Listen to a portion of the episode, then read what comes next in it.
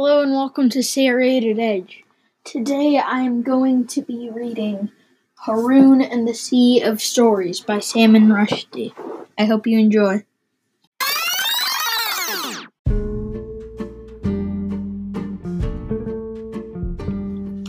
Chapter 2 The Mail Coach the two shouting men shoved Rashid and Haroun into the back of a beaten up car with torn scarlet seats, and even though the car's cheap radio was playing movie music at top volume, the shouting men went on shouting about the unreliability of storytellers all the way to the rusting iron gates, gates of the bus depot.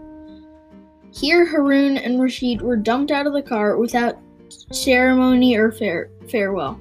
Expenses of the journey? Rashid hopefully inquired. But the shouting men shouted, More cash demands! Cheek! Cheek of the chappie! And drove away at high speed, forcing dogs and cows and women with baskets of fruit to dive on their heads out. No. Um, on their heads to dive away, to dive out of the way. Loud music and rude words continued to pour out of the cars that zigzagged away into the distance. Rashid didn't try, didn't even bother to shake his fist. Haroun followed him towards the ticket office across a dusty courtyard with walls covered in strange warnings. If you try to rush or zoom, you are sure to meet your doom. Was one of them, and all the dangerous overtakers end up safe at the undertakers was another, and also, Look out, slow down, don't be funny. Life is precious. Cars co- cost money. There should be one about not shouting at the passengers in the back seat, Haroun muttered. Rashid went to buy a ticket.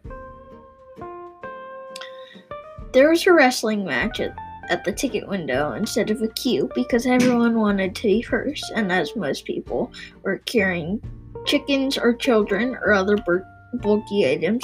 The, result, the result was a free for all, out of which feathers and toys and dislodged hats kept flying. And from time to time, some dizzy um, fellow with rippled clothes would burst out of the melee, triumphantly waving a little scrap of paper. His ticket. Rashid, taking a deep breath, dived into the scrum. Meanwhile, in the courtyard of the buses, small um, dust clouds were rushing back and forth like li- little desert whirlwinds. Haroun um, realized that these clouds were full of human beings. There were simply too many passengers at the bus depot to fit into the available buses, and anyhow, nobody knew which bus was leaving first, which made it um, it possible for the drivers to play a mischievous game. One driver would start his en- engine, adjust his mirrors, and behave as as if he was about to leave. At once, a bunch of passengers would gather up with their suitcases and bedrolls and parrots and transitor radios and ru- rush towards him. Then he'd switch off his engine with an innocent smile, while on the far side of the courtyard, a different bus would start up and all the passengers would start running all over again. It's not fair, Haroun said aloud. Correct, a booming voice behind him answered. But, but, but, you'll admit it's too much fun to watch. The owner of the voice turned out to be an enormous fellow with a great quiff of hair standing up straight up standing straight up on his head like a parrot's crest. His face, too, was extremely hairy, and uh, the thought popped into Haroun's mind that all this hair was, well, somehow feather like. Ridiculous idea, he told himself. What on earth made me think of that? It's just plain nonsense, as anyone can see. Just then, two separate dust clouds of scurrying passengers collided in an explosion of umbrellas and milk churns and rope sandals, and Haroun, without meaning to, began to, to laugh. You're a tip top type, boomed the fellow with the feathery hair. You see the funny side. An accident is surely a sad and cruel thing, but, but, but, crash, wham, spatoosh. How it makes one giggle and hoot. Here the giant stood and bowed. At your service, he said. My good name, my good name is Butt, driver of the One Super Express mail coach to the Valley of K. Haroun thought he should bow too. And my, as you say, good name is Haroun. Then he had an idea and added, If you mean what you say about being at my service, then in fact there is something you can do. It was a figure of speech, Mr. Butt replied. But, but, but, I will stand by it. A figure of speech is a shifty thing. It can be twisted or it can be straight.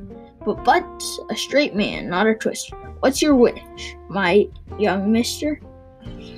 Rashid had often told Haroun about the beauty of the road from the town of G to the valley of K, a road that climbed like a serpent um, through the pass of H toward the tunnel of I, which was also known as J.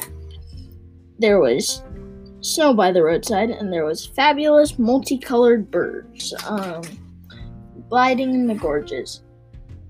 And when the road emerged from the tunnel, Rashid had said, then the traveler saw before him the most spectacular view on earth a vista of the Valley of K with its golden fields and silver mountains, and with the dull lake at its heart. A view spread out like a magic carpet, waiting for someone to come and take a ride.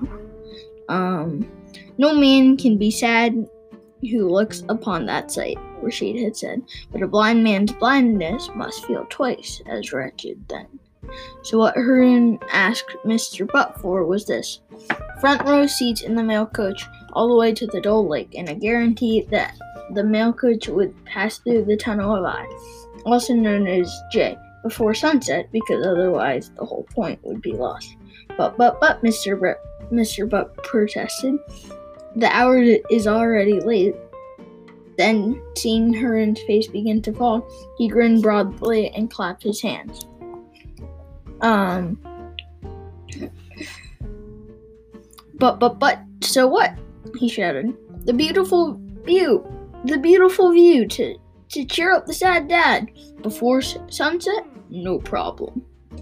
So when Haroun, so when Rashid staggered out of the ticket office, he found Haroun waiting on the steps of the mail coach with the best seats reserved inside and the motor running. The other passengers, who were out of breath from their running and who were covered in dust, which their sweat was turning into mud, stared at Haroun with a mixture of jealousy and awe. Rashid was impressed too. As I may have mentioned, young Haroun Khalifa, more to you than meets the blinking eye. Yahoo! yelled Mr. Butt, who was excited as any mail service employee. Maroon! he added and jammed the accelerator. The accelerator pedaled down against the floor. The mail coach rocketed through the gates of the bus depot, narrowly missing a wall on which Haroun read this. If from speed you if from speed you get your thrill, take precaution. Make your will. Um I think that is it, my good friends. Um yes, we hope you liked it. That's all for now. We hope you like this episode of Serrated Edge. This episode was um, produced, as always, by me, Gavin Snyder. Um, and it was also narrated by me, Gavin Snyder. Man, the credits get tiring sometimes. Just saying the same things over and over. Oh well. If you would like to support Serrated Edge, please subscribe um, wherever you listen. Um,